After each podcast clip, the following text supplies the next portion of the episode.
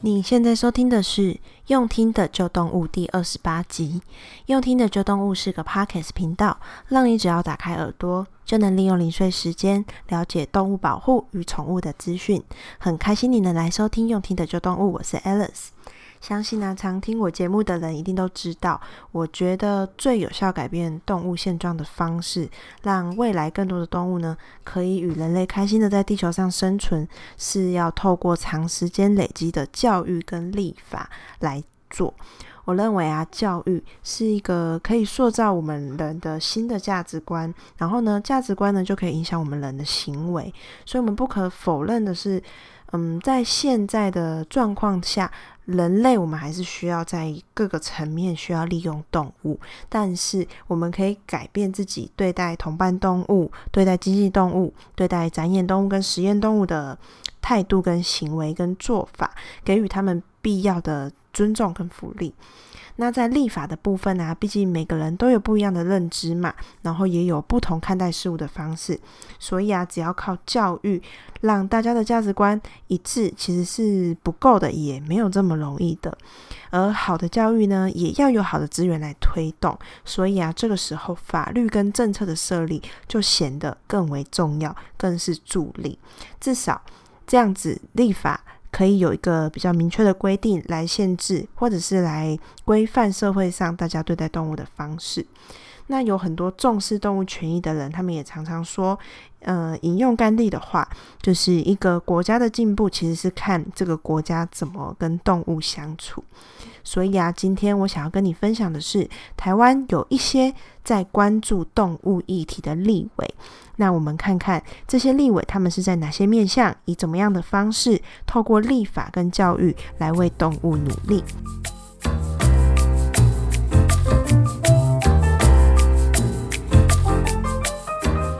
信大家在选举的期间，如果有注意的话，有越来越多的候选人，他们其实都把动物保护相关的议题放到自己的政见里面喽。但是大家也知道，其实说跟做到其实是两件事情，或者是说呢，想做的太多，但是可能因为资源啊分配上面的考量。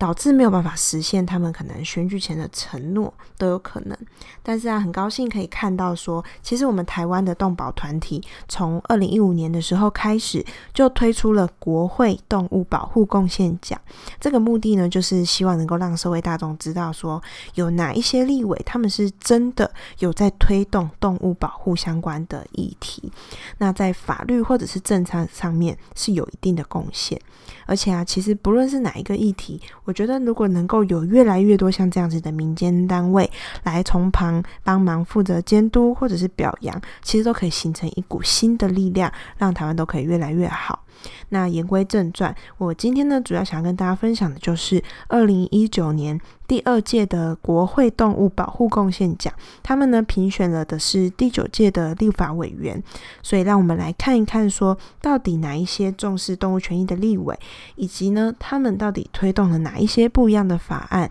也让关心动物的选民未来可以用自己手上的选票来支持他们，来帮助动物。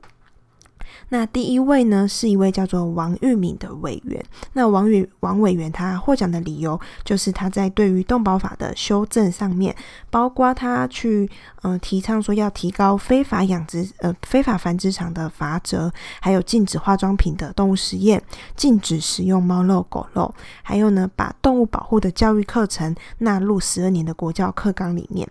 那动保法是台湾。嗯、基于尊重动物生命以及保护动物主要的办法嘛，因此呢，王伟委员他修订的这样子的法令，其实就是很直接的去改善很多动物过去受到不人道的处境。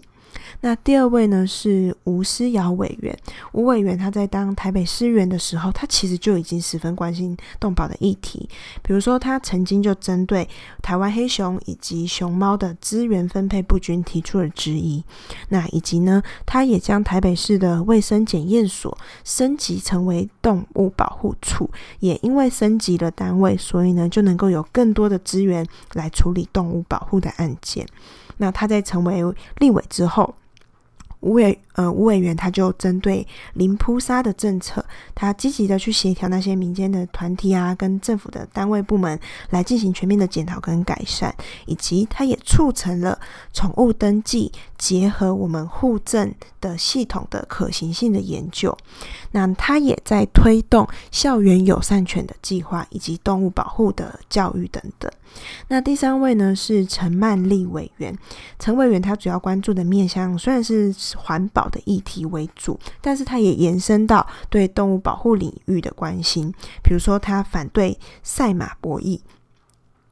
还有陈委员他召集了相关的单位，对于那一些宗教他们有一些放生仪式，但是却没有去关注到说这样子其实是对动物不好的。这种问题以及呢狩猎的议题来进行讨论。另外，他也关心说外籍的移工来台湾可能不熟悉台湾的法律，甚至是嗯、不理会台湾的法律而发生的杀狗跟吃狗的事件。另外，他也支持那些濒临危机的物种，比如说食蛇龟啊、石虎、白海豚等等这些濒危动物的复育工作。那第四位呢是陈学圣委员，陈委员呢，他则是长期关心动物保护的议题以及动物保护的法案。比如说好了，陈委员他就是追踪那些为了要制作蛇毒的血清，就是被蛇咬到你中毒的血清的免疫码，他们退休后的福利。另外，他也关注说，可能过去有一些军人虐待狗，或者学生虐待鸟啊，或者是吃狗肉、猫肉等等的动保案件。那陈委员他也持续投入动保法以及野生动物保护法的相关的修法工作。那近年来呢，他更积极的去呃保护那些具有生物多样性的藻礁，就是珊瑚礁的礁。他协助了去做这样子藻礁的呃现场的场勘，以及举办相关的说明会、公听会等等。那最后一位呢，则是苏巧慧委员。苏委员呢，他同样也是积极提出跟联署动保法相关修订案的这些动作。那他主张呢，说政府部门我们应该要。保护所有种类的工作犬以及训练中的犬只，并且极力支持要设立动保警察。近期呢，也呃积极的在促成兽医助理的制度的建立，好让说嗯、呃、在动物医院的医疗能力的匮乏的窘境里面可以获得改善，那也可以提升维护动物的福利。其实啊，除了立委在努力的推动以外，民间的很多动保团体组织也不断的在积极跟立委合作及沟通，那也提供了许多的方向，甚至是建议，还有专业上面的建议跟支持。比如说，在二零二零年的立委选举前，就有团体他们组成了联盟，整理出来他们认为说未来的立法上面对于动物保护的八大诉求，然后呢，他们就请。呃，这些候选人看他们愿不愿意去签署承诺，自己未来会推动这个呃八大的动物保护相关的法令的诉求。那。这些候选人签订了之后，就代表你承诺你当选以后，你会关心动物保护的议题。那签署的候选人当中呢，有十四位后来也成功的去当选立委了。所以啊，后续也要靠我们公民自己来去监督跟关心，看看这些立委他们有没有信守当初的承诺，一起让台湾变成对动物更友善的国家。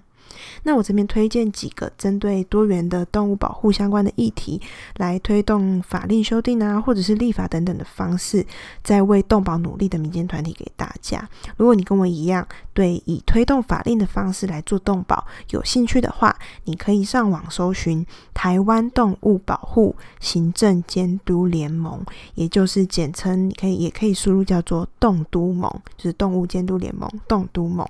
那另外一个是关怀生命协会以及动物当代思潮读书会。那另外呢，嗯，在这一块就是动保相关法令推动上面投入非常多的是一位在台南大学行政管理学系的吴宗宪教授。那另外，在今年也就是二零二零年的八月二十二到二十三日，关怀生命协会他们举办了台湾动保青年论坛。所以今年的呃动保论坛的主题呢，主要就是呃用动保政策的分析以及倡议的策略，